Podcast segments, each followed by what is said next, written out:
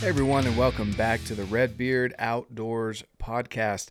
I'm Jonathan, your host, and here at Redbeard Outdoors, I talk about faith, family, fitness, and the outdoors because I want you to go on this journey with me as I aim to be a better version of myself as a father, as a husband, as an outdoorsman, as just a human being.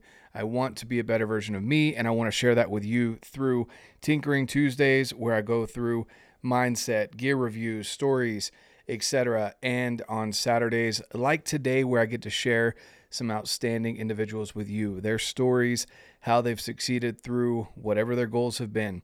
A lot of them are outdoorsmen and women, especially right now during hunting season. I want to share with you these people that I get to have amazing conversations with, such as Josh Kirchner. And Josh, you may know him on Instagram and YouTube as Dialed In Hunter he is a stud. He loves the outdoors. He is an absolute awesome individual that we get to learn a little bit about hunting and how he has incorporated this into actually his career where he writes for companies, he does gear reviews, he goes out and he hunts for a living. So you definitely want to tune into this podcast if you're interested in Josh and kind of some behind the scenes on what he does in his own company, his own brand on social media and why he does what he does. He just is absolutely passionate about bow hunting, about rifle hunting, about the outdoors in general, and wanting to share that with you.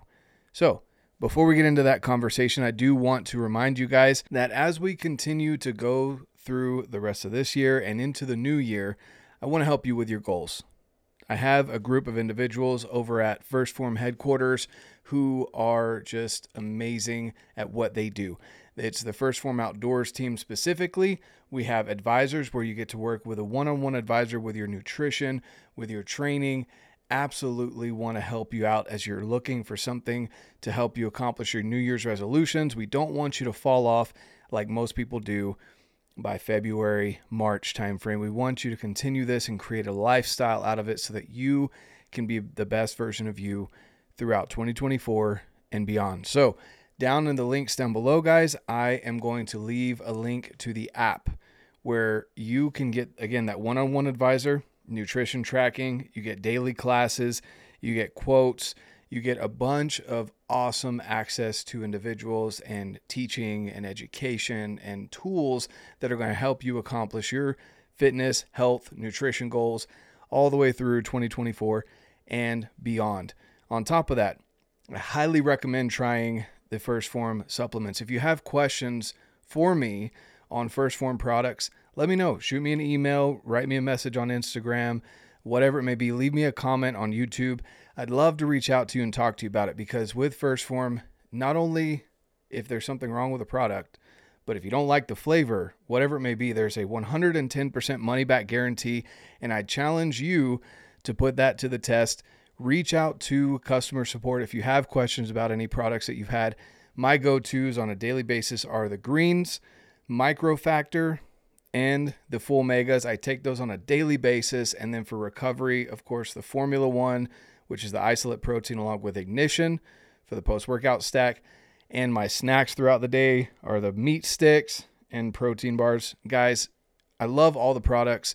I don't necessarily love all the flavors. So reach out to me, ask me what my favorite flavors are so I can kind of point you in the direction of what I like. With that being said, guys, I challenge you to go and reach out to customer support, take on that 110% money back guarantee, and try 1st Phorm supplements to help fill whatever gaps you have in your diet today. With that being said, guys, now let's get back to or start this conversation with Josh Kirchner, the dialed in hunter. Here we go. Welcome back, guys. I've got an amazing guest for you. It's Josh Kirchner, the dialed in hunter. Uh, he's just an outstanding dude, genuine guy. Uh, I love watching his stuff. So I brought him on here because I want to have conversation. We've chatted for almost 20 minutes now, not recording. And I'm like, I need to start recording because uh, this, this is some good stuff coming out here. Uh, but Josh just absolutely loves getting after it in the West mainly. Um, he loves going hunting mainly archery hunting, but you do all around. You're not just stuck to a bow. And uh, Josh makes it happen, and and he loves talking about gear. Uh, he does a lot of gear reviews, things that he uses, gear breakdowns, but also um, writes blogs and does so many other things. This is his full time gig. So I'm kind of jealous of that. But Josh, uh, for those that don't know who you are, who are you in a nutshell? Yeah, no, I think you nailed it, nailed her down pretty good there. But um, I, uh, yeah, Josh Kirchner. I live in Arizona. Um, lived here most of my life. I grew up. I lived in New York for about eight, nine years. Um, so coming out here was like just like a massive difference compared to back east. Like it was a totally different world. And I remember, you know, I said oftentimes, I, you know, when I was a kid, I never even saw a mountain before. And then when I came out here, I was like, holy, holy crap! You know, there's mountains and stuff, and it was it was so cool. And my dad, my dad took me on my first hunt when I was uh, nine years old, and that, that was first time I ever went camping, slept outside, and um, that's kind of what got me got me hooked. You know, hunting hunting with my dad. It's all it was all my dad. Um, would do annual deer hunts every year with him, and uh, that's something I always looked forward to. But it never really like hunting for me back then. It never really like spanned past that point. Um, and then I got in my early twenties, and then I just really, um, I don't know what it was. That maybe it was, you know, life opens up a little bit, right? When you get older, like the world's a little bigger to you, and um, and I think I was feeling that, and I was like, man, I want to like really dive into all this. And I remember bear hunting was this thing that I I was like, I want to learn how to do that. So learned how to do that and stuff and and I remember um, I would go scouting like every single weekend just absolutely gun ho passionate and um, all of that led to me uh, starting a blog um, basically to serve as just an online journal for myself really um, just for something for me to look back on to, to kind of reflect on like you know mistakes and stuff like that. Maybe i could learn a little bit more about this and um, I didn't know anyone was reading it. Uh, but apparently there were some people reading it, and a couple of those people were editors for magazines and stuff and online publications. And then I remember I, I remember I got my first bear, and uh, the editor of Bear Hunting Magazine reached out to me and asked me if I wanted to write a story on my first bear. And he's like, "Yeah," he's like, "Yeah, I can pay you X amount." I was like, "Huh?" like you want to like you want to pay me to write about hunting? So that was that's how i got my first article like actual paid articles with bear hunting magazine. And um and ever since then it just kind of snowballed and and you know years down the line i wrote a book uh, becoming a backpack hunter got really into backpack hunting expanded freelance writing got more into photography and video and it just got to the point where i honestly i just didn't have time for my actual job and and I was like, well, I think I need to make a decision here. You know what I mean? And I and now I'm sitting here, and this is what I do. So pretty cool. That's awesome. Yeah, no, that's yeah, really cool, and and it's a good decision that you seem to have made, uh, going you know away from the nine to five and and to the job that you, uh, the career path that you love, and so now that's really cool to to to know that you really got passionate into bear hunting, which um, I you know didn't really delve into it a whole lot this year, but this is my first year uh, doing it. We went out to Idaho, realized real quickly that we were in grizzly country, not black bear country. And uh, if anyone that yeah anyone that knows uh, anything about grizzlies and black bears, they don't really mesh very well. Right. And so uh, there there were no black bears to be found. And uh, and anyway, we were winterizing my buddy's cabin, and and so we just went back to doing that and not hunting at that point. uh, but uh, yeah, so that that's really awesome. And then you know, with backpacking and and hunting, you seem to really have this uh, passion, obviously, for the outdoors. Uh, did that start when you were? Did it did it pick up really in Arizona, or was that in New York? Um, you know, there's some beautiful places in New York outside of the city. Uh, did you do much out there at all? No, not at all. Um, my so as far as it went out and uh, back east is as we'd go fishing um and it was in the city. Uh, we'd fish the ocean right off a bridge next to a freeway um and that and that was it you know i remember we could see um the twin towers from where we would fish. Um and then uh the, the whole like if you know if you want to call it like getting like more into the wild that came when i came to arizona. And i think that's really just because it's a little bit more part of the culture here. You know, you get out west, any of these Mhm. western states, like like people like being outside. You know, it, it they don't have to be hunting. They, maybe they're hikers or backpackers or what you know, bird watchers, whatever. People like being outside and getting into the mountains and stuff. So we took full advantage of that. And I remember we would go we'd go camping like every single weekend. Uh, my family and I, you know, I'd get off of school 3:30. My dad would be there, has a truck loaded. We're on the highway, uh, you know, going up to where we're going to camp for the weekend.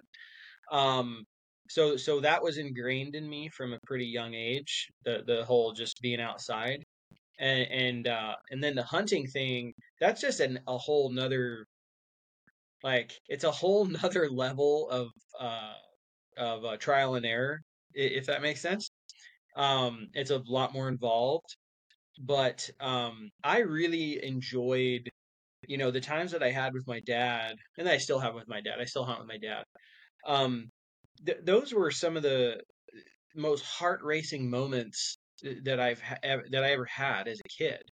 So so that leaves an imprint on you, right? Um, and and it's like then it's then it becomes this endless chase for that feeling again. You know, you want to replicate that. You're like, that was really fun. I want to do that again.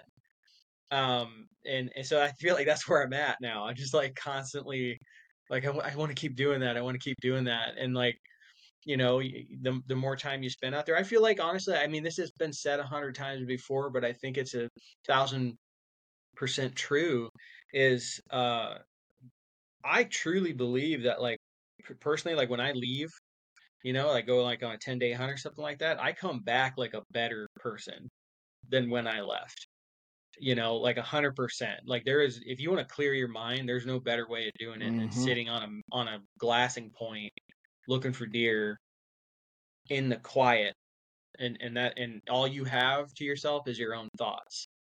You know, and Mhm. um, I've I feel like I've really like worked out some some stuff upstairs, sitting there in Oh in the mountains. You know, so yeah, No, for sure.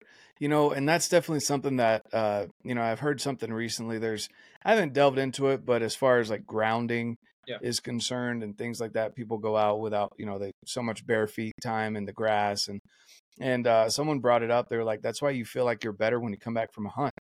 When you genuinely go out hunting. Now, yeah, there's, you know, road hunters and other things like that that maybe don't have the same experience, but when you go out and you camp and you're you know generally at camp you're not wearing your boots you're wearing crocs or whatever your shoe is of choice your camp shoe is of choice um, and you're out there just enjoying uh, the sun. You know you sit in the sun for a lot longer than you would at home. You don't have all these alerts going off on your phone. You're not trying to get x amount of steps in in a day. You're not trying to you know whatever it is that you have that your responsibilities are uh, you don't have those up in the mountain. It really boils it down to very bare bones. What are you eating? When are you drinking? And where's your destination? I mean, that's much. really, Yeah, really it.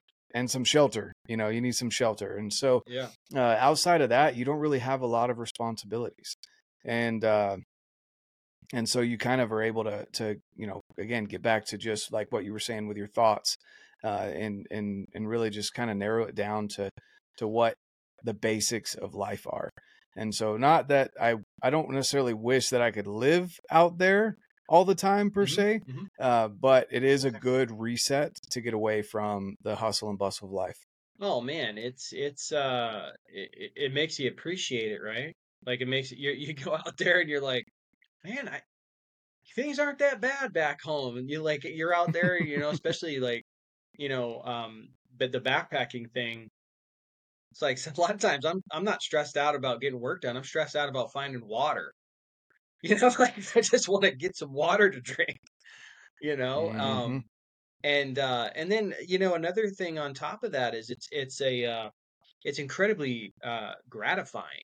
You know, even I that that's one of the things I noticed right away when I first got into backpack hunting was, you know, uh, to back up a little bit, I got into backpack hunting because I just had some bad experiences near roads. You know, like I remember I was a kid and I had I was sitting there with my dad. You know, we were in there we were in there the day before opener, found a buck, and we get in there early on opening day and we're like, "Oh, this is going to be my first deer," you know what I mean? Just and and a dude drives by, stops the truck, and then we hear a gunshot. You know, stuff like that. Like that I'm like, Wow. well, there goes that. You know what I mean? So so it drove me to get further away from from the roads. And in Arizona, you know, uh, you were talking about culture earlier, but in Arizona, like honestly, like backpack hunting is not that popular. Like people do, we we have a lot of roads in Arizona, and it's it's uh it's real easy to get away from folks. You think you hike a mile off the road, you're gonna be alone. Okay, but you do that in Idaho, you can go 10 miles back in the wilderness in Idaho and you'll find somebody's camping there. You know, it's just like it might be a soccer mom running the trail or something like that. Like it's just like a different Mhm. world. Um, but when I went on my first backpack hunt, I remember like I didn't kill anything, but I remember going like on my way back to the truck and I felt so I was like, hell yeah, I just did that. You know what I mean? Like it didn't like it just adds a whole nother level to to um like an accomplishment. You know what I mean? It, it it's like wow, you know, like you're just proud that you live. That you that you that you went through the motions, you did the thing, you know, especially solo. Like that was a thing for me when I when I was first starting out doing this. Like it was a little nervy, right? Like Mhm. I'm going into bear country alone. And you know, I'd be walking back to the truck. I'm like, you're proud of yourself, you know? So I think that's pretty cool about backpack hunting. Oh yeah, for sure. And yeah, it can, you know, something else too that and you you may not remember this uh from the the limited experience you had outdoors out out east. Um but the difference between the nights is is distinct as far as the sounds that you Oh hear. Uh and and it un, it unnerved me the first time I came out here out west and and camped overnight. And not in a campground, but you know, I backpacked in. It wasn't very far. It was like two miles, but still, I was by myself in a tent. Um, and I remember setting the tent up and laying down and being like, why do I feel so freaked out? I'm not scared of the dark at home.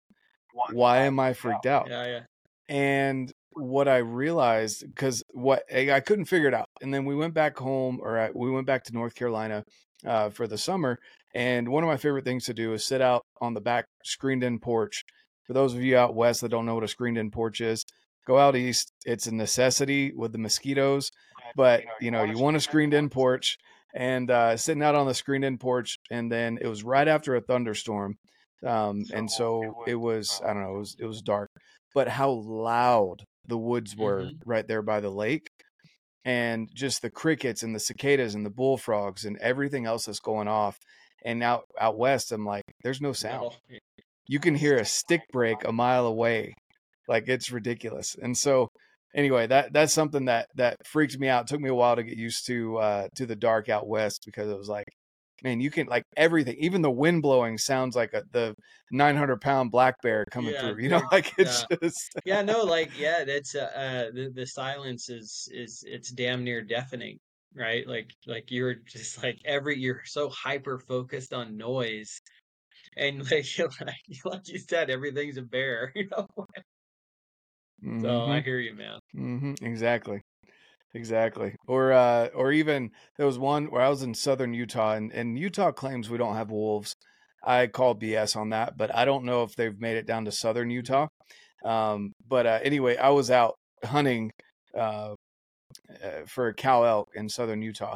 And I was coming back in the dark. I was like, you know, gung ho, like I'm gonna make myself walk back in the dark. Mhm. I was trying to last as long as possible without my headlamp, just trying to break myself of Sure. that uh, you know, being scared of the dark. And everyone's got their own ways of doing it, but that was that was my thing. And so I have to go over two small ridges to get back to my truck. And there's no cell service out here. Um, and I think I don't know, I, I was just listening to it was probably Joe Rogan or something like that, trying to get myself amped up, you know, uh, so, so that I could hike back and and be tough guy. And I just dealt with this rogue uh this rogue horse um, that wouldn't. It was between me and the truck and wouldn't let me go past him. He was stamping at me. He bluff charged Mhm. me. Like he was. He was this weird horse. I've never had an experience like that before. But anyway, finally got around him, and it's it's dark, and I start hearing howling. Oh man. And of course those right, and of course those coyotes sound like wolves, even though like in my head I'm like, there's no wolves in Utah, there's no wolves here, we're good. like it didn't matter because you know coyotes sounded like wolves in the dark. It's just, everything seems bigger. You know, things you see people, you know, in the dark, you see all these things that are going on, and in reality, you hike back in in the morning, you're like, I was scared of this. Mm-hmm. Like this is ridiculous. Yeah. You know, um, how long how long did it take you to to get over kind of that fear of uh, being alone in the dark? And then, like you said, you started before. I think we mentioned this mm-hmm. off off the recording, but you started before Garmin was even a thing. So not even no cell service, but no satellite inReach to be able to call SOS. There was no backup. And so how did how did you work out getting over either fear of the dark or were you just a beast and never scared of the dark? Oh no, I was terrified.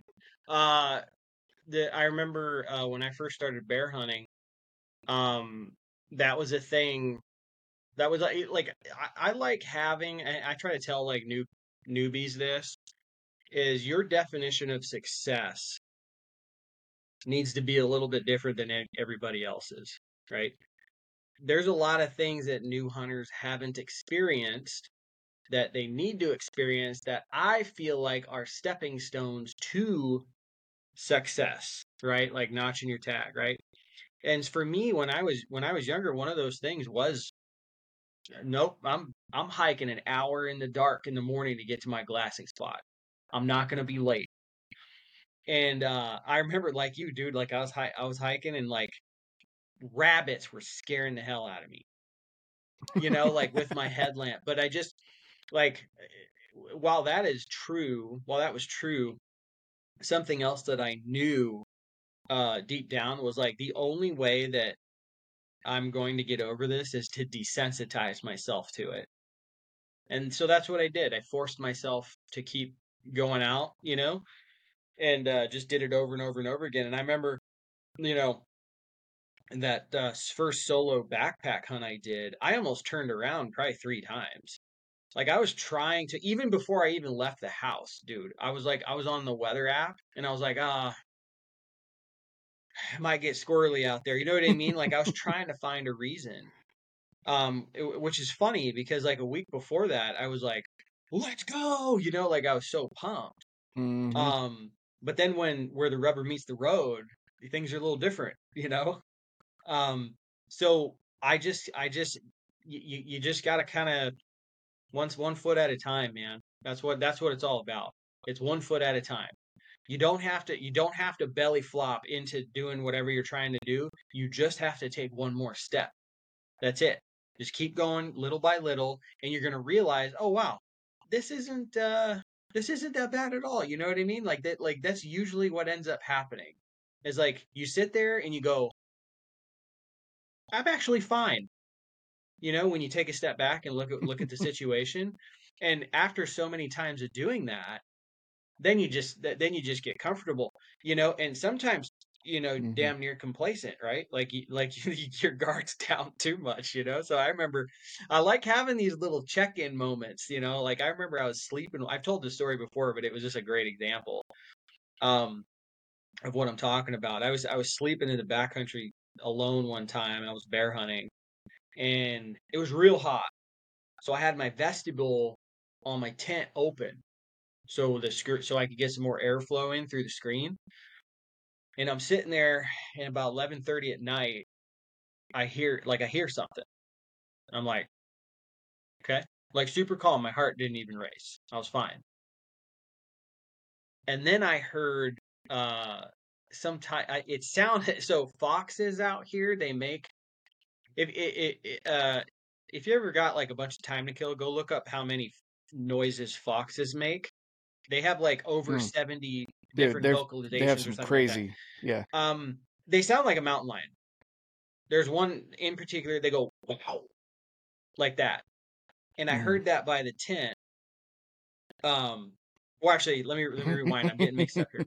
I I heard something breaking branches next to me, and I'm like, okay, and I'm in a saddle, so it's a travel area, right? Um, so I'm sitting there, and I calmly reach over, grab my handgun, and just look out the door. I'm like, all right, here we go. You know, just like ready, ready. Like I was calm. and then I heard that noise. I heard, and I was like, "Oh, I'm going back to sleep."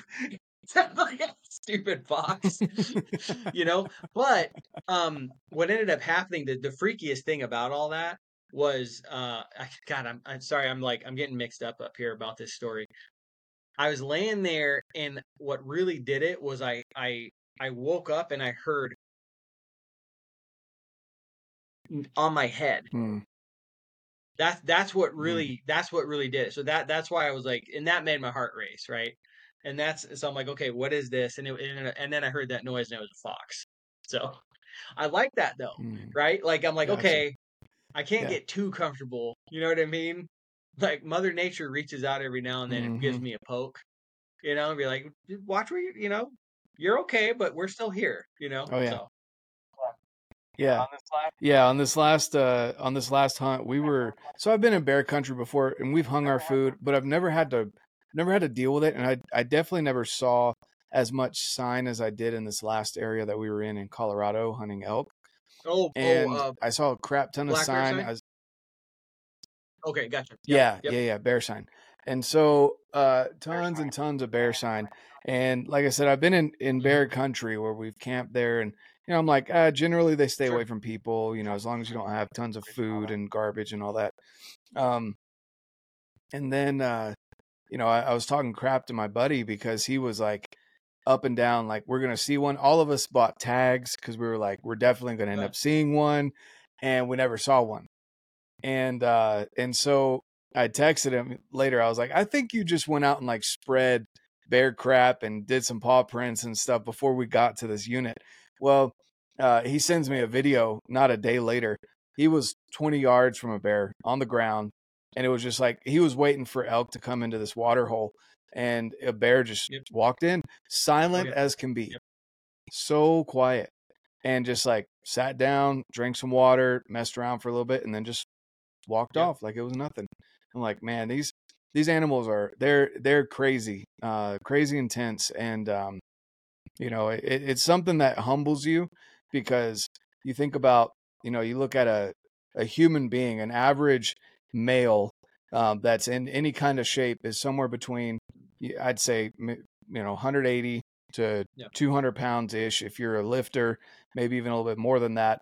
Um, and and that's a big human being but these bears will come in at they consider a small bear Sure. 200 pounds you know a small bear is two to 300 pounds ish and i'm like i can't imagine the claws of a 300 pound bear coming at you and thinking oh Yeah, he's yeah, yeah. small you know Yeah, like, that's not a small thing uh but anyway so you you've had a lot of Mhm. experience out there uh, in the backcountry and i think those are good tips for for people that that want to go out solo I, I love that you mentioned that success needs to vary based on kind of your Yeah. your skill level or how how many years you've put in because i i would agree with that too because at first i kind of set this goal for myself of success doesn't necessarily mean a, a, a tagged or being tagged out i've since changed that um, because now i'm like well for me at my at my level i should be tagging out and if i don't it's because i messed something up.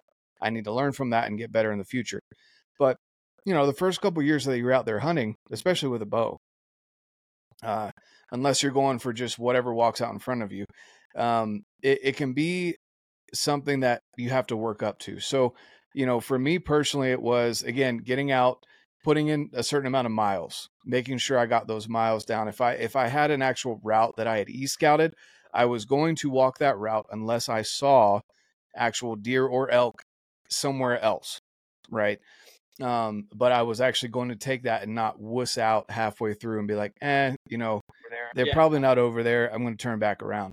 Um, what were what were some other things that you your first couple years hunting by yourself that were your success points that you accomplish these goals before focusing heavily on okay now i'm i'm ready to actually put an arrow through or a bullet through yeah an so uh we have a very liberal uh archery deer season here in arizona um Hmm. last half of december all of january and then last half of august and beginning of september uh three three archery deer seasons all Now I'm going to pause you there. People, you don't want to move to Arizona. Yeah, Arizona do- sucks. yeah. You don't, especially if you're into archery.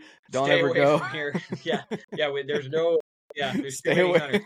um so uh that was Yeah. the uh the hunt that really comes to mind and i i mean i can go into di- different species and stuff too but the what comes to mind first is that one and i remember because bow hunting is so difficult right there's like it, felt impossible when i first started doing it um so one of the first things I I wanted to get good at i was like i just want to i just want to be able to find deer regularly like if I see deer in a day, cool.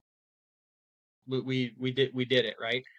From there, I was like I I would I, I would get too excited and I wouldn't I w- I, w- I would kind of get hit with paralysis by analysis when I would find deer. Um, and Mm. I would sit back and just watch them. And I think this is a problem with a lot of new bow hunters is they sit back and they watch them because they think they're being crafty. When in all reality, uh don't get me wrong, there's a method to the madness, okay? Um but if you have a deer tag in your pocket and there's a deer over there, you should probably go over there. This show is brought to you by PSE Archery. Guys, I'm telling you, these bows are outstanding. Go check them out at your local dealer, PSE Archery. We've also got 1st Phorm and 1st Phorm Outdoors. Guys, amazing supplementation, but more than that, the education behind it so that you can achieve your goals. Definitely check out 1st Phorm Outdoors. Link down below to get free shipping over $75. Montana Knife Company, knives that are made by hunters for hunters. Guys, they're workhorses, I'm telling you. Montana Knife Company knives, definitely go check them out. Black Ovis, use code REDBEARD10. You guys will save some money on already amazing prices over there at Black Ovis. They have some outstanding gear, whether it's their brand or some of the brands that they carry. Definitely go check them out. Go grab a new pair of Crispies over there as well. Initial Ascent, best backpacks on the market. Ollin digiscoping.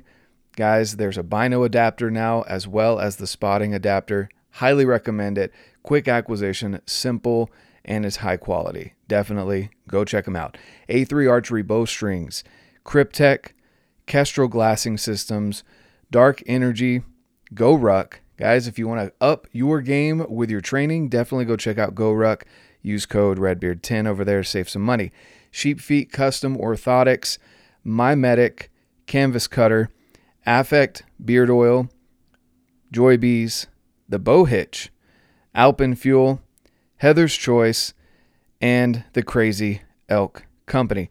Guys, all of those companies that I've partnered up with, I use the gear and I want you to be able to get the best prices possible. Check out any links down below and any codes that will save you some money are always in the show notes. So go check them out, guys. Support the channel, support the partners. Thank you so much for your support. And now let's get back to the conversation. right? That just like the black and white of the situation. Um, now there's there's hunting prowess involved there too, right? But just like the bare bones A to B, like that's what you're looking at. And I would sit back and I would talk. I was actually I'd actually talk myself out of going. I'm like, man, no, I mean, he's probably not going to be there when I get there. So the next thing that I really wanted to like focus on was like, I want to make plays. Like like I remember thinking, I was like, I want to spook him. Like that, I remember thinking that, you know, like because putting an arrow in one at this point in my in my at that point in my bow hunting career, I was like, this is, it's never going to happen. But I Mhm. just want, I want to play the game.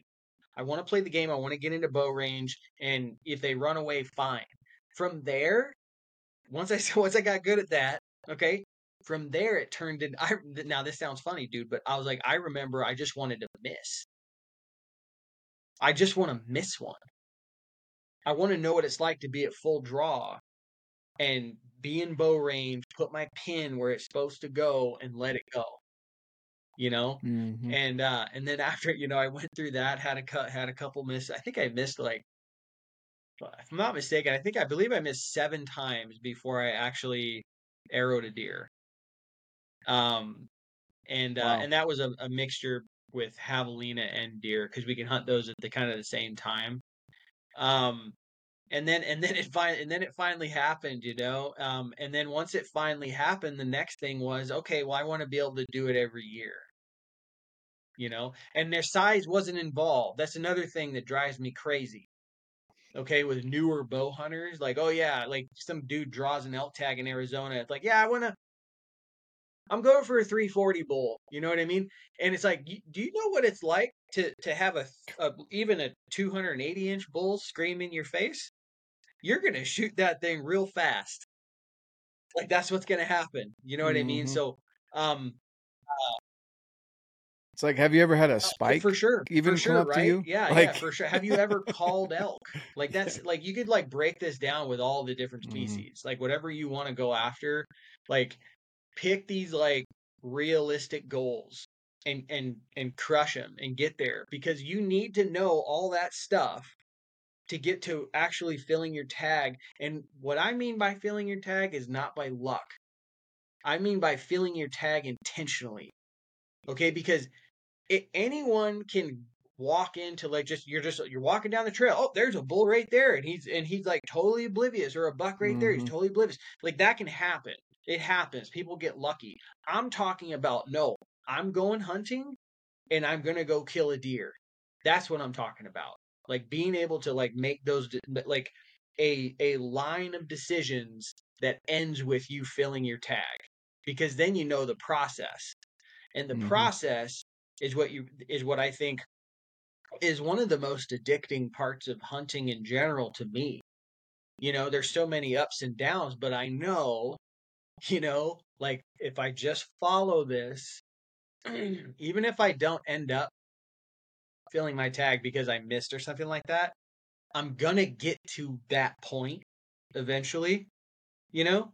Um, and if it doesn't happen on this trip, it'll happen on the next one. And you just you just keep going. And I think, you know, with bow mm-hmm. hunting, that's that's something that probably drives people away from it, you know, because they they they go out for three years or you know, I think that's like a you know, another magic number. People bow hunt for three years and then they stop. Um, and uh and they decide that it's so it's so it's so incredibly difficult that they're just going to pick up a rifle which is totally fine i have nothing against uh, rifle hunting but mm-hmm. um you, you, need to I, I think part of the beauty in bow hunting is appreciating how it's done you know and it gives you a new level of respect for guys like you see like guys like brian barney you know the dude like every, like i feel like every time he walks into the mountains like something mm-hmm. comes out with him you know, it's because he's a master of his craft. You know, so yeah. Mm-hmm. So I, I, agree with you on that. Yeah, no, I, I agree with you on that 100%. It's it's something that you know I think social media has made it worse, and also it's something that's in the culture too. If you grew up in a family that's hunters, it's almost like in sports or anything else where, and and not to say that someone's a bad father or dad for doing this, but I don't agree with it. Um, if you put your expectations of your own hunt and your own experiences on your kids, yep. uh, that's a problem. In in my opinion, it causes a lot of issues. Um, there's a guy, you know, I went and dropped my um, my cool. my bull, my first bull, off at uh at a, a guy to get his the euro done, and he's got some amazing, I mean, 400 plus inch bulls in there that he's working on. And I'm just looking around, I'm like, wow, like this is like, I mean, a 400 inch bull, guys. If you've never been close yeah. to one of those, holy crap! And uh, and so anyway, I'm I'm sitting there and you know I bring it in, we're talking, and he's like, yeah. Uh, and I was kind of, I was telling him, I was like, you know, oh yeah, it's my first bull. I'm really excited about him. I was like, I know he's not the biggest thing around, but for me, he got me freaking stoked. And he's legal. So guess what? I took him, and uh, and he and and that got him going down because he obviously sees a bunch of different people, and he he said there was this kid that came in. He said he was in his teens, mid teens, and he came in and he had never hunted before. He his dad had been putting him in for this uh, bull moose mm-hmm. tag in some state out west, and he comes in with this massive Shiras bullhead for a euro and uh and the kid comes in and the first thing he does when he hands it he's like yeah he's he's all right he's like what do you think he'd score good and the guy's like dude i've never seen a bull on hoof this big this is awesome and the kid's like you're sure? You're sure you'll you're sure it'll score good? He's like, dude, yes. Like this is outstanding. And the kid looks around and there's a smaller Shiras, which is still big, but a, a smaller Shiras rack sitting there. And the kid's like, he looks at it and he said, he said, why would someone shoot something like that? Yeah. And I was like, when he told me that, I was like, oh my gosh. Like to me, it's it's so sad to see that because now that kid's probably never going to shoot another moose that size in his life, and who knows if he'll go on to hunt because his you know, and I obviously don't know the dynamic of the family, but I could tell you from most kids that I know and being a dad myself, the way that my kids speak and act, the majority of that Yep. comes from here in the home. And and so, you know, yes, social media plays into that as well, but I like to have check-ins with my kids when they go to public school because we're not blessed enough to be able to. I don't provide enough for the family to be able to uh, uh, to have at at home school for the kids. Um, so we send them to public school, and so I check in with them every day. Hey, what's going? Especially with things the way they are nowadays, I check in with them. I have one-on-one time with them uh, at least once a month for the older kids, and then every single day after school for the younger kids, just checking in on what they've learned, how their friends are. You know, actual genuine conversation. And I'm able to curb things when I see them start acting out of alignment with what we've taught.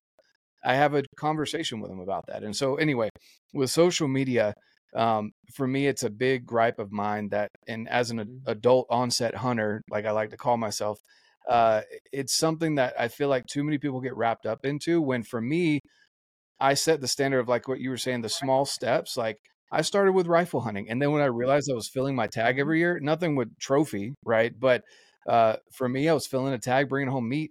I was like, all right, it's time to step it up with muzzleloader. Did a muzzleloader hunt. All right, it's time to get into archery, right? And then I didn't fill a tag, an elk tag anyway, for the first three years, or I guess three years that I had a bow. Um, and and so I filled, you know, deer tag. But then with that, you know, it's like for me personally, it's okay. I shot a spike. Now I shot a little forky. Okay, now I'm not going to shoot anything less than a mature That's, fork that's, or a it. three point. Yep. That's just my own standard, though, right? It's like you build it up, and and and I love what the the the uh the taxidermist said. He was like, you know, I just tell my boys, I'm like, look, if it makes your pee pee tingle, go for it. Like, and I'm like, that's not really where I feel Yeah. it, but yes, I get what you're saying. If it's if it if it gets you excited, go for it. Sometimes there's does that I'm like, dude, that's a nice doe. That'll look great in the freezer. I'm glad I have a doe tag. You know, like it's just I think you gotta um, have that, You said you there know. about uh, you said you said uh, oh you know I, I I got some animals nothing trophy. Um, I, I'm gonna respectfully disagree with you there because I think that when you start out, all of them, and even after you start out, all of them are trophies. Because when you because when you wrap your tag on it, you won. You know what I mean, right? Like that Mhm. you know and it's god that is that is depressing about that kid um and uh gosh dang it. it i mean it's just it's looking at an animal as a product rather than a living being and a whole experience you know i i took out a first timer um bear hunting uh quite a few years back and uh great friend of mine and he's he reached out to me and i mean we had known each other for well before this um but they finally reached out and he's like hey man i want to i think i want to like learn how to do this bear thing with you i'm like yeah sure come you come tag along while i'm scouting and stuff. And so took him throughout the whole summer like he got to see you know all these all these extra things that i do that no one else gets to see. And uh and went through the process right? Went through the process. So come opening day we find ourselves um walking into a canyon um and then and bear hunting if anyone's not familiar like bear hunting is all about the food you you have to have the food source in order to have bears if the food source isn't there you're wasting your time and I was walking into an area that I Mhm. had a lot of confidence in, but as I was walking into it and throughout scouting, I I found about two, three acorns the whole time I was going in there. It wasn't looking great, but I didn't want to tell them that. You know, because I didn't want to discourage them. I wanted to. I'm like, we're gonna sit on this point from sun up to sundown. I want to. I want you to go through it. You know what I mean? So that's what we did. Came out, no bears. Mhm. Turned into a deer hunt real quick. Um, the following year, though, we go back in that same area. Had a good winter. Acorns all over the place. We're walking down into this canyon, and oh, there's a fresh pile of bear scat right there. I'm like, check that out. You know, and his his eyes they lit up like saucers, man. And we get down in there, we're sitting we're sitting on this on this Mhm. water source and we're hearing things around us moving. And we but we're not seeing them. Um later that evening he shot his first bear. You know, and he got to go through that whole thing. We went down to the bottom of this Mhm. canyon in the pitch dark, took care of that bear while other bears are, you know, he's like going through all this, right? And when we do the pack out, he's he starts walking. He's like, "Okay, which way?" I'm like, "That way." And in front of him is just like a big wall. I'm like, "Yeah, we got to climb up that." You know, so, and so that whole experience, He's like, what? um, someone it wasn't a big bear, okay. After he did that, though, I I, I told him I was like, "Man, yeah, this is how it should have been. You can't just come waltzing in here shooting bears right away. Now you have a deep appreciation for this, right? And you actually know a little bit of what you're doing rather than, you know, just walking in and getting lucky. You don't really Mhm. learn anything. Right? You you gotta you gotta mess up and learn from those failures. And then you'll you'll start putting the puzzle pieces together. And it wasn't a big bear. And I remember someone commented on it on Instagram or something like that. It like of course and said something like, "Oh, you know, don't you think that we need Mhm. to, you know, um, not let our buddies shoot small bears or whatever like that?" I'm like, "Listen, who am I to stand in the way of him getting his first bear? Would Mhm. I have shot that bear? No, but I've I've killed a lot of bears. You know what I mean? Like I, I'm that that's just not where I'm at, right? But him, him shooting that small bear hooked him for Yep. life. And I think that right there is Mhm. what like the hunting community I feel like needs a little bit more of because we definitely have like a PR problem. You know, and we need to think about like hunter recruitment and hunter retention. And if we're basing everything off of numbers, oh yeah, you know, you look it's like you're looking at a shelf in a store. Nah, I don't really like that one. I don't really like that one. That's not hunting Mhm. hunting's an experience you know and i think that needs to be taught and i think if you teach that people are going to appreciate it more for what it is Exactly.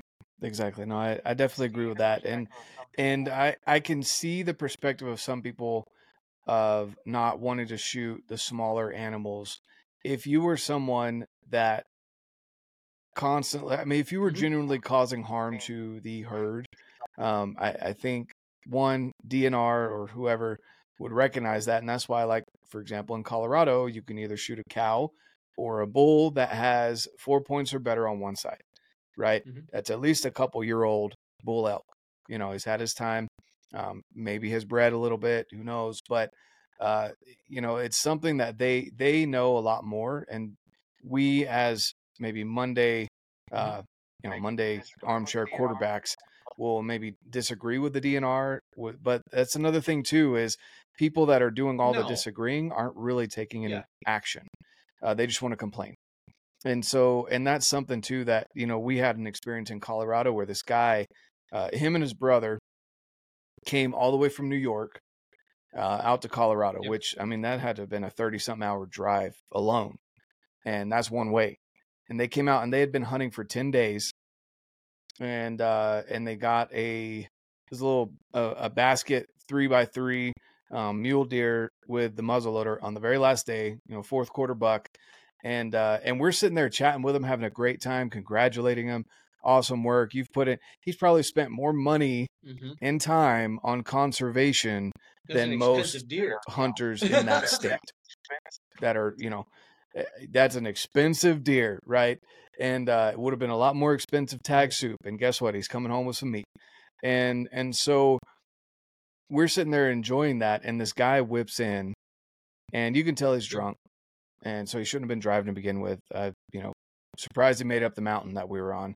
But uh, he he gets out and he grabs the you know he's talking with us like oh let me see that and he grabs the rack he's like you know killing our effing baby deer Oh man. and like kind of tosses it back to him and the we kind of look at him like is he joke like can't tell if he's joking Mhm. like he's so over the top I can't tell if this is and then he walks over to his truck and he just Sure. flips out like I was worried he was going to pull a gun like he was being very belligerent uh what if I came to your states and killed your baby deer blah blah blah and and I just I looked at him I was like dude I killed a spike my first year I killed a 2 point last year like come on if you want to kill a baby deer if it's legal go for it. Mhm. like it doesn't piss me off it doesn't upset me unless you're out there bragging about how you're culling the herd and destroying the Oh, herd like that's a different. different story but like you know again it's all the experience. The dude drove i mean 30 plus hours to come out here spent 10 days hunting this nasty terrain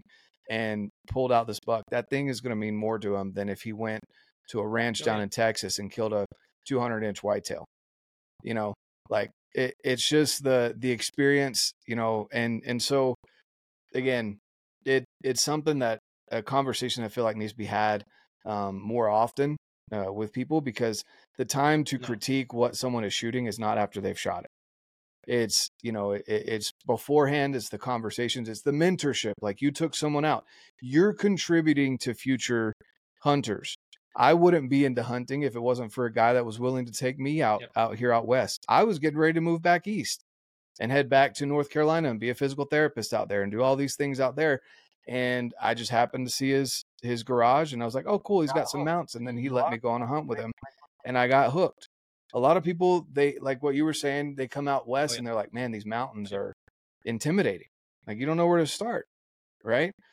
And so doing taking action that way rather than being do with the upset about someone that Yeah. has I mean, what are you going to do with the deer that they've already shot? Right. Yeah.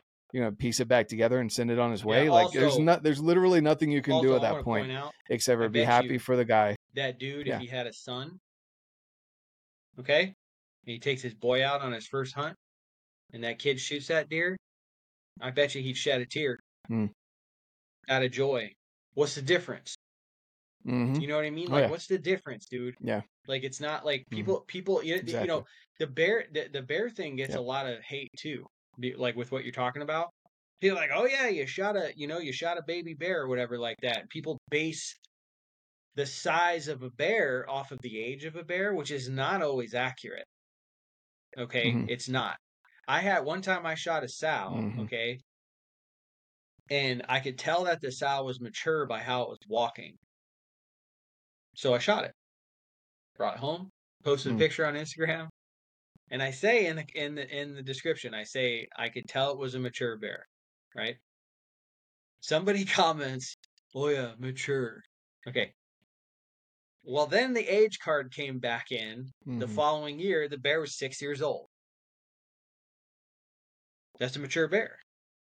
You know, so like I just like I can't stand that stuff, dude. Like we shot it one time. I had some buddies shoot a bear one time. Yep. That was an absolute giant. He was a year and a half old. What's up with that?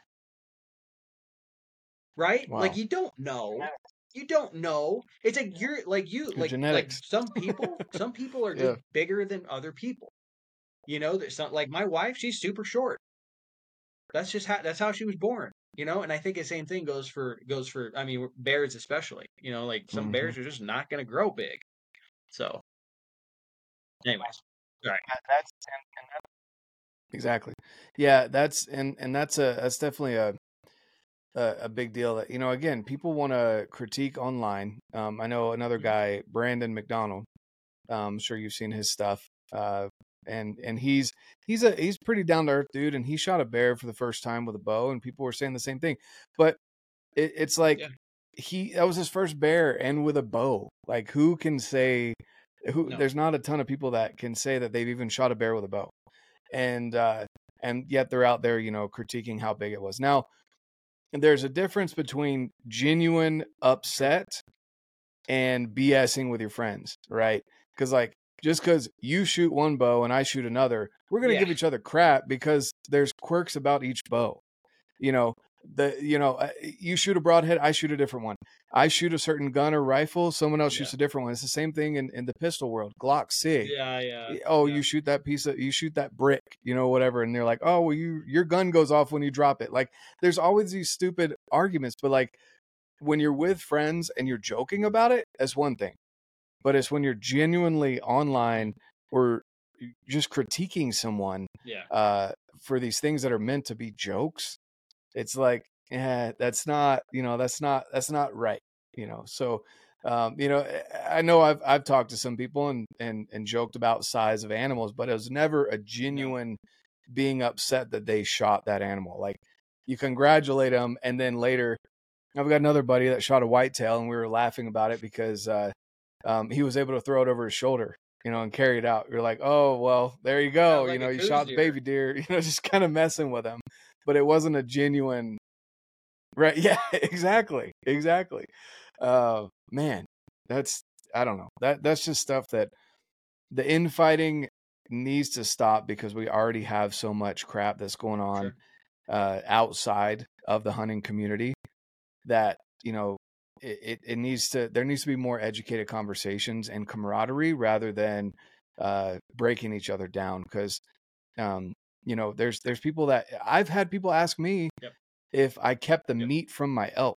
I'm like, dude, I what do you yes, of course I kept the meat from my elk. Like I would have left the rack if you had to tell me if you told me leave the rack or leave the meat. Yep. dude, I'm leaving the rack all day. I'd take a picture of that and I could show that off. Like Mm-hmm. I'm taking the meat. I don't care how big the rack was. Can't eat the rack. It looks pretty. It looks cool. Yeah. Take a picture of it, frame it, whatever. I'm keeping the meat because that's why I go out there. And so having those conversations with the non-hunters, not even just anti-hunters, but the non-hunters Yep. that things that you and me think are normal, like Mhm. we understand Yep. you kill a bear not just for the hide, you kill it for the meat. Uh, you know, you you kill a deer, you kill an elk, you kill kill a pronghorn, Coues deer, whatever. You're keeping the meat. That's the real trophy. Um, you just get some cool shots because Sure. Sure. I mean it's, it's cool to go out there and go hunt, it's a big accomplishment. Um, those are the things that need to be talked Yeah. about more. yeah. I feel no, like than dude. It's not. than it, the yeah, and, and it's like they don't know. even mean um mean ill by it, right? They're just generally not. They just generally don't know. You know, I've had Mm. I've had people reach out to me and and ask the same exact questions, particularly with black bears. Like they're like, "Oh, well, you can't eat a bear." I'm like, "What?" I'm like, "That's like like I got friends, like one of my good friends, and I think I'm on board with him. He's like, "This is my favorite meat. I like it's I think it's better than elk." You know, but people don't know that. Hmm. You know, so it's like they think you're just going out there and shooting shooting teddy bear, you know, Yep. and it's like, you know, you're not. Um so which is a shining example of why we have a PR problem. Mhm.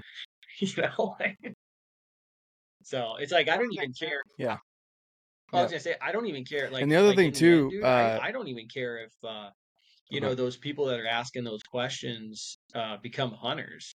But um just like educating them on it, you know, to be Mm. like this is like this is what we do, this is why we do it, you know? Um what I think would be super helpful for for people and I and I think that um more times than not Right. they're going to probably respect hunting a little more than they did before you had that conversation. Exactly. Exactly. That and then uh I I think hunters need to learn how to cook a little bit better too. You don't have to get all fancy chef and everything, Sure. but like if you're going to share game meat with someone that doesn't hunt, don't cook it. Don't cook it well done. Like Yeah. come on. Come on. Don't like if you're going to give them jerky, Yeah. give them jerky, but don't like overcook a steak Stuff or like you know, don't it it just stuff like that can also get and and again that's something else too that people don't talk about enough is that the person that asked me that specifically while we were um uh, our our friends or, or our kids are friends and so we were at the park and they were asking me about it and um and they were like so you like the taste i'm like absolutely it's it's just a lean steak and elk is my favorite over uh, any other game meat that i've had i haven't had bear yet um, i have some in the freezer that i need to try but haven't haven't convinced my wife that it's okay to feed that to the kids yet um You know, but uh you know with with the elk she was like yeah you know i can't i've tried it in multiple different ways and i don't really like it i'm like in my head i'm thinking it's probably. I, and then I asked her, I was like, "How'd you have the steak cooked?" She was like, uh, "It was it was medium well." And I'm like, "Yeah, anything over medium is too much for game meat." Um, and so if you're gonna share game meat with someone, it's great that you want to share with them, but please know how to cook just just even just a little bit. I'm not an amazing chef by any means, but just a little bit of a dry rub or seasoning and nothing more than medium rare for I me. tell you what, I'm no chef either, dude. I'm a steak burger kind of guy. Um, Um, and uh, t- to the point that you made about uh, you convincing your wife that the bear is not safe or safe for the kids or whatever. Uh, my daughter uh, has never. I don't think she's ever tried beef, um, chicken, or pork. Uh, the first meat that, yeah, she's three years old. The first meat that she ever tried Really? was ground black bear. So she's all right. Yeah. Yeah. Yeah. Yeah. Well, and you know, and and I I agree. I uh you know I don't have a problem with it as long as it's over 160. stuff, I've right? had oh I've had mountain lion too. That was actually really good. Um, cougar. Is, Yep. Yeah, cougar is Mhm, really good. mhm. It's uh it's it's just like pork. It's the other white meat. I mean, when you cook it, we did it in uh, curry, which obviously didn't get a ton of the flavor there from the Mhm. actual cougar itself, but it had very much the texture of pork. Um, and then when you cook it again, it comes out kind of a white meat. Uh, so that's that's one that was interesting, um, for sure. That one that one kind of surprised me. But anyway, yeah, I, I, you know that's one thing for me too is I don't. The only thing that I'll kill without eating it is a coyote. Um, outside of that, Yeah. I I go after things because I want to eat it. You know, I don't want to just let it rot up Oh, yeah. on. And then the other thing too, um, heart. Heart is probably my my son's favorite meat, and we always make it, even if it's not my kill. If I've gone up and helped someone, um, you know, pack out an animal, uh, I always take the heart home. That's something they ask me. You know, most of the time people will offer to give meat if you've helped them. I'm like, I want the heart, uh, and I always kind of get this look like, what do you mean? I'm like, it's awesome, man. Make tacos out of it. Make fajitas. You can make little steak strips. Uh, you can fry it up. Like there's so many good things with the heart, and it's uh, it's so nutrient Can't dense. do it, dude. You know, I've tried liver. Not I my can't thing. can't do it. I just can't. Texture and it's just too strong. I can't even do beef liver though. Like I just can't do liver at all. Um, I've tried kidneys and eh, it's not my yeah, preferred. good, man. Um, but heart. definitely the heart. Heart comes Um, home with me every time. I think it was so, like four years ago uh, for the first time, and uh, we just uh, we cooked it back. At, we had a truck camp set up. It was January, and I shot a Coues deer, and uh, we they brought a cast iron skillet with them, put butter in there, fried up that heart, and I was just like, Mm. why have I left so many of these damn things in the field? you know. Mm-hmm. Mm-hmm. Exactly. Exactly. Yeah. And Mhm. uh, cutting up in little thin strips and doing like uh, fajitas out of it is outstanding with some Yeah, bell dude. peppers and onions. Oh man. Oh, making my mouth water. But uh, so we we've kind of gone. I didn't expect this conversation to go this way, but what's something that we haven't talked about that you Uh, want to bring up I uh, mean, for the I- audience? A story you want to share, or uh, uh, I don't know, any words of I'll share a advice? story just because it's fresh in my mind. But before I do that, I think the the my overall message with what I do is um to not be intimidated about and I don't mean like be scared. I, I mean I, I guess a better word is overwhelmed. Um for anyone that is like Mm. new to hunting, um, whether it's bow hunting or rifle hunting, and they are, uh, you know, I have quite a few people that get a hold of me and they're just really asking me where to start, you know, and dude, honestly, it's like, I, I know you don't want to hear this, but you need to just go. Like, you need to just go out in the field. And I think that people are too worried about their success um, and it pushes them from even taking a step out the door. And I truly believe that they're doing themselves a disservice by doing that. Mm. Uh, they're holding themselves back from learning this thing uh, called hunting. You know, so if you've been on the fence about wanting to get into this, um, whether it's like you're already into hunting and you maybe you want to start backpack hunting, eh, or it's a new species that you want to go after, or whatever, um, or just hunting in general. You haven't hunted before in your life. I was talking to somebody the other day. They're like, "Wow, this is super interesting. I've ne- this is a grown man, okay." Um, and he's like, "I've never hunted before in my life," you know, which is mind-boggling to me. Like, and it, and it goes to show that like the days of dad raising their kid as a hunter is kind of a thing of the past Mm. which we're seeing a lot more like adult onset hunters, which I think is great. I don't have anything against that, but I think I think there's a few interesting things there. I think that one, isn't it interesting that even though they weren't brought into hunting, that they gravitated towards it, right? Because we this why we're sitting here talking. Like we wouldn't be sitting Mhm. here having a conversation if it wasn't for hunting, right? Um, and um, and two, um, true. it's never too late to start. You know, I've had guys that are in their mid fifties reach out to me and say, "Oh yeah, I just started backpack hunting." You know, that's that's awesome. You know, so so get out there and do it. If you're dedicated, I tell I mean, I'll leave this message here and then I'll tell a bear story. If you're dedicated to going out hunting, you will have success. It, it that will come. You will start filling tags. When? I can't tell you that. Okay, but I promise if you're dedicated and you learn from your mistakes and you keep going out there, you're going to get closer and closer and you're eventually going to figure it out. And you'll be able to be successful every single year if you really are into it.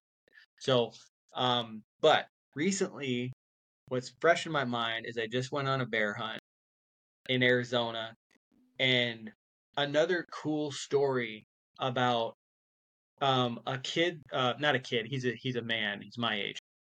He reached out to me about a year and a half ago or so, um, and wanted to learn about bear hunting. Like he's from Pennsylvania, grew up whitetail hunting, so hunting is familiar to him, but bear hunting in the West and just like Western hunting in general, not familiar, right? He's trying to figure this all out. So I, you know, we went and had a cup of coffee, got along great, you know, cut from the same cloth. And uh and I tell him, I'm like, yeah, yeah, we're gonna film this hunt in October coming up. And then like a week later he reaches out, he's like, Josh, do, do you need an extra cameraman by any chance? I'm like, I'm like, dude, if you want to come, just come, bring your rifle, come hunting. So like eventually, so he's like, okay, so he- so he comes, we, we pack in. What I really love about this whole story is that he got to go through all the motions, the motions of emotions, right? Um, we pack into this Mhm. area we've been talking about all year. Okay, had a lot of um, a lot of anticipation for it, a lot of promise, and we got in there, and it's a haul. We got in there, and and I got in there before him. He he got there at dark to camp, and I'm like, I don't think there's any food back here. So we wake up the next morning and we glass and we don't see any bears. You know, I, we found one acorn. We went down and tried to find water, found some water, but the food was just real scarce that time. Which is interesting. It's one of the hardest things about bear hunting here, is that um, you need to proof the food. So you can't just be like, oh yeah, there's oak trees there. There's going to be acorns. You can't do that um, because certain areas will will receive uh, different levels of rainfall than others, right? So you need to go and make sure. So I tell them, I'm like, yeah, we're, I think we need to move. Mm. So we pack up the next day. Didn't get a break at all, you know. Packed way in there the night before. Get up, pack way out. Took him forever to get out. I'm like, I'm like, keep in touch with me.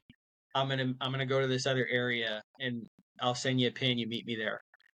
So he grinds his way out and he gets to camp in the dark. This is a truck camp now. We're not, we're not backpack hunting. And he's sitting there with his headlamp, and I walk up to him and I pull out a handful of acorns out of my pocket. And I show it to him. I'm like, we're in the chips, man. Okay. And I found a big pile of bear scat that night. So we go out the next morning, and this is like a spot that's real special to me. It's like where I learned how to bear hunt, you know. And I knew there was food there. For, I was turkey hunting in the area and I'm always looking at trees and stuff. Like I'm like, uh, it doesn't matter what time of year it is. Like I'm paying attention to acorns and stuff. So we get Mhm. in there, and right at gray light, my cameraman goes, "Hey, hey, hey, hey, hey, hey!" And there's a bear walking beneath us. Decent boar, and I put him in the scope, and I'm like, I'm like, ah, you know what I mean? I think I like it's, it's been five minutes. You know what I mean? I want to see what else is is walking around. Um, and and that was for me, right? For him, like he would have shot that bear in a heartbeat. You know, but generally, how we do things, and he knows Yeah. this, is like whoever sees it, Oh yeah. that's you, right? So then we see another bear down the way. Big giant jet black. Just come gorilla stomping down this hill. You know? I'm like, man, I got a turkey call in my hmm. pocket. I'm gonna I'm gonna get this. I'm gonna try to squawk on this to see if something comes out. Because the the first bear went into a thicket and we thought that the other bear was coming closer, but I was like, man, maybe if I squawk on this, they'll come closer. So I get that turkey call out and just start making like distress noises with it. And then we hear something to our left. I hear a rock roll. And but we didn't see anything. Five minutes later, I look down, there's a cinnamon standing there. And I put that one in the scope and I'm like, that's a good bear. So I just I hmm. waited, like he's sitting there the whole time watching all this. You know, I waited, he turns, gave me that last rib, shot him, ran into the ran into an oak thicket down there, and that was it. And then he came down, he got to bushwhack his way down through that canyon, rock hop his way through the bottom of this of, of this uh, canyon, uh, and walk up on the bear and get to see just this like I was in honest like I was in tears uh just on a personal note because the bear died 10 yards from where my first bear ever died. And it was just like a really kind of cool full circle moment. But he got to see all Mm. this right and see how the bear was broken down and help pack the bear out and get it back to the cooler and just all of that. And he is so head over heels addicted now to that to doing that he's like dude i'm trying to convince my wife to go back out there camping with me just so i can get back out there and hunt for the morning and the evening. Like he's so into it now. Um and and i just i think that's awesome man. I think you know like yeah i got a bear but like That's also awesome. you know we stayed out we stayed by we stayed out there like three or four days after that point to try to get him one and it just didn't work out. And i told him the same thing i told the, my buddy i talked about earlier. I'm like you can't just be waltzing in here shooting stuff you got you got to earn it right? So and so he walked out of there with a smile on his face. So yeah. Well, that's definitely Good. No, that's definitely that's how it should go. It's uh it's good mentorship like that that makes the difference in the hunter's experience. Because if you were someone else that were like oh i'm not shooting that little baby bear. I'm not going to do this. That's ridiculous. Like you start getting Right. that thought in their head then that's how they think that normal people talk and and maybe that's normal for that person. So not saying that you're not normal if you talk like that but i think that that's not right to set those expectations up for someone that is new when maybe you've been hunting for Yeah. decades and for sure and in your mind that's normal to say things like that. Um, explain maybe a little bit yeah a little bit more as to why you No. want a bigger animal and i think that's something too nothing against trophy hunting nothing against any of that explain why if you really are out there just for the rack i 100% disagree with you sorry you're wrong but if you're saying i'm out there judging the rack and the body and all these other things that you can see on an animal that's the difference and that needs to be explained more than just wow look at this giant. Well what's giant about it and why does that get you excited? Have that rather than just the little clips of man that guy i'm only going for 400 inches and above. Well okay that's cool but explain more. Don't just say i'm only going for 400 inches because unless your binoculars have more than just a rangefinder on it Yeah. you don't know if that's over 400 inches. You don't know the measurement until you put a tape measure on it. But explain why that gets you excited and why that Yeah. spike that just walked up to you at 10 yards because yeah they're stupid doesn't get you excited and for you the record just explain the difference there and I i, I love that, that what you explained you know okay it, like I, I said i told him uh, if that bear comes back out when I'm calling, I'm gonna shoot him because he wasn't like a tiny bear. Like he was like a medium bear, you know. But me, like I was like, well, you know what I mean. Like I've hunted in here a Right. lot, and like I do have, I do respect, um, like people that have like a genuine respect for the area, right? Like an old timer once told me, uh, that went in there, um, Mhm. for for bears. He was like, "Dang, Josh," he's like, "That's a real good spot, man." He's like, "You you take like one or two bears out of there a year, and it'll keep producing. You don't come in here and shoot a whole bunch of them, you know." And I've always remembered that. So there's a couple different levels of that for me, right? Is like it's like one, it you know I've you know I've shot some bears, you know, so I like I want to hunt Mm. longer. you know what I mean? I don't want to I don't want to shoot the very first thing that I see. Um, and two, I want to, that area to keep producing Mhm. big bears, so I could bring my daughter there, you know, and like show her like this is where Dad learned how to hunt, you know, and be like, look at that, you know, and like see her her face light up when she sees that. Um, but I I was very Yep. clear with him that I wouldn't have cared if he shot that bear. Uh, You know what I mean? Like I not at all. You know that the my friend I mentioned earlier, the bear that he shot was way smaller than that one. This was like a gent like a, he was a decent boar, Yeah. you know. But I was like, been here five minutes. You know what I mean? Let's see what else is walking around. You know? So yeah, hmm Yeah, yeah, yeah. But at least you explain, and that's the thing is you're explaining the reasoning behind it, not just he's not big enough. You know, why isn't he big enough? What makes sense? What you know, and then again with the elk or the deer or anything like that, why don't you shoot spikes? Why don't you shoot forkies? Things like that. And so um, I, I love that that was the explanation behind it, and not uh, not just always not you need to worthy of being shot. have- Like that kind of talk to to me your is just wrong. on And where so- you are. Right? Like some of these people that are like, "Oh yeah, I want to shoot a 180 inch deer." Well, hmm maybe that's not where you're going. You shot one yet? Right, exactly. There's another question. There's another question, right? But but but like one yet? that might not be At all? realistic. You know, like Yeah. if maybe it's a super low density and you know, or stuff like that. Like Mm. take it for what it is. I think and so I think approaching it like that, like, okay, well, can I be successful here and can I be successful there? It's like, okay, if you go in and you're seeing bucks all over the place and it's like Disneyland, okay, cool. You know, you can you can like be a little more selective, right? But if you go in there and there's like Mm. Oh yeah, I've seen three bucks. Like, dude, in, in Utah this year, oh my gosh, like y- y'all had a harsh winter last year, and like where I normally go hunting up up in bad. Utah, normally I'll see like thirty plus bucks. I saw seven, and two of them I would have shot.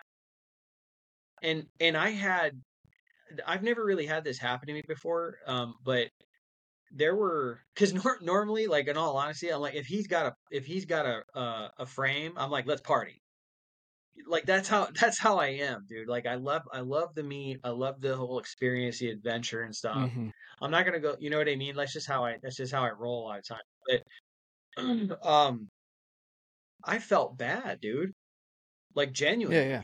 like like I was like I had multiple opportunities at um like smaller bucks in boat now I'm not saying I glassed them up and I decided to not go over there. I'm talking about in bow range, Hmm. okay? And I decided I couldn't do it. Like I I couldn't bring myself to shoot them, you know? Mhm. Like um and some would disagree with me on that. Like my buddy just had a tag up in Wyoming, experienced the same thing. You know, same harsh winter the year before and he wasn't even gonna hunt. He called the he called the office up there, and he's like, "Should I even hunt this?" And and the the guy's like, "Why wouldn't you?" You, you know what I mean? So there's that. Like, if there's tags, obviously they can afford harvest, but at the Mhm. same time, just like on a personal note, I walked into that hunt and I was like, well, I feel like the younger bucks are the ones that are more going to be a little more important Yeah. because they'll be running around, you know, you know, slamming all the does and stuff like that. But maybe, but an older buck that's like maybe like past his prime, I think Oh, that's yeah. what I want to look at. That's what I want to try to look for. And I've never done that on a yeah. I've never done that before ever. But this is that, you one had a reason. I'm like, this You is had a what reason I'm doing, and, and and like I, I I walked out of those hills. I, I didn't have a deer on my back, Yeah. but I was proud that I stuck to my guns with the whole thing. So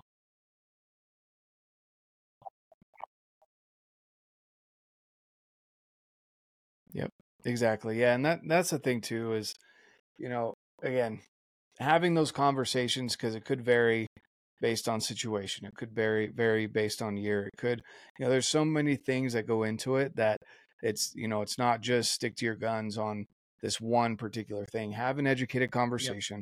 Check out the area, figure it out, and then again, that didn't get you excited. You felt bad. Like trust your gut, dude. Not just because it's got antlers, shoot it. Um, and then maybe Right. someone else thinks, oh, it's got antlers, I'm going to shoot it. Sure, Who's to say who's right or wrong in that situation? But it is a very personal. Hunting is a very personal thing. Um, you know, like we were talking about before. Before I'm I'm going out for my first whitetail hunt. For are me, delicious, dude, dude. if it's legal, I'm shooting it. Like that's just that's me, right? I'm coming home with meat. I'm coming home with yeah, exactly. I'm coming home with with meat and and a set of antlers. I don't care how big. But if I was really into whitetail, like I respect the people that they cultivate these areas and they do all this and that. They name the deer, they watch them grow, they watch them for five years. That's a whole nother ball game. Um, you know that that I don't understand. But people do it out here out west too. They have tabs on this deer and they watch them grow Yeah. every single year. But I'm I, cool like I'm- you. I'll be honest with you, I don't have time for that. Like I just don't. Um, you know, maybe one day when I'm cool like you and can have a full time career in the outdoors, then you know that that'll be a different story. But uh, you know, again, it's just it's all personal. What's your experience, and uh, and being educated about it, and then also, um, you know, I could keep going on about you know bloody pictures and things like that. Uh, just be smart about how you're sharing it with people that are non-hunters. Anti-hunters are almost a lost cause, to be honest with you. But it's the non-hunters, the big chunk of individuals in the middle that just don't understand it. That we need to be uh, educated in how we discuss things with them. And so, and then of course, bringing them in whenever, whenever, whenever they ask the question, "Can I go with you?" Like you Yeah. caught that, you know, from this guy. Hey, don't even worry about bringing your camera. Just bring your rifle. Come hunt with me. Like you had that opportunity um, to be able Yeah. to do that. Catch those opportunities, embrace them, and then that that'll change generations as well. So, again, um, man, we've had we've had an awesome conversation about conservation, uh, hunting, things like that. Guys, uh, you know, I first off, I really appreciate Josh for you taking the time to come on here. Um, guys, if you haven't checked out Josh's blogs, his Instagram, uh, yeah, man. his channel uh, in I'm general, in I'm gonna drop the links down below. Uh, but where where could they find you, at. Instagram, YouTube, Facebook, all that. Just search Dialed In Hunter and I'll pop up. And if if anyone's like interested in uh, learning how to backpack hunt, I wrote a book a couple years back called Becoming a Backpack Hunter. You can find that on Amazon. Um, and uh, super proud with how it turned out and the feedback that I've got from it. But yeah, I try to answer all my messages for people that message me. Like, please bear with me. Like, I I will get to you. Okay, I try to answer everyone. Um, but um, yeah, it, that's yeah. Feel free to message me. Awesome. All right. Well, I appreciate your time, man. Thanks so much for hopping on. And guys, uh, definitely go check out his content. I'll leave the links down below. And uh, of course, like I always say, get out, live your life, and love it. That was just an awesome conversation. I love talking with Josh. He is a knowledgeable individual. He loves the outdoors, wants to share his passion with you and others. So definitely go check out his channels. I'm going to leave them linked down below. Guys, if you're into gear reviews, if you're into getting to know just some hunting tips, how to use the gear that you currently have in the most efficient way possible, definitely go check out Josh. He's awesome at what he does. With that being said, guys, I want to remind you, like I said, if you need help going into the new year, if you're listening to this after the new year has already started, get in with the 1st Phorm one on one advisors in the app. The link is going to be down below. If you're listening to this before December ends, I'm doing a giveaway as well. So not only am I challenging you to test the 110% money back guarantee with 1st Phorm and the products, I also want to challenge you to get in on this giveaway.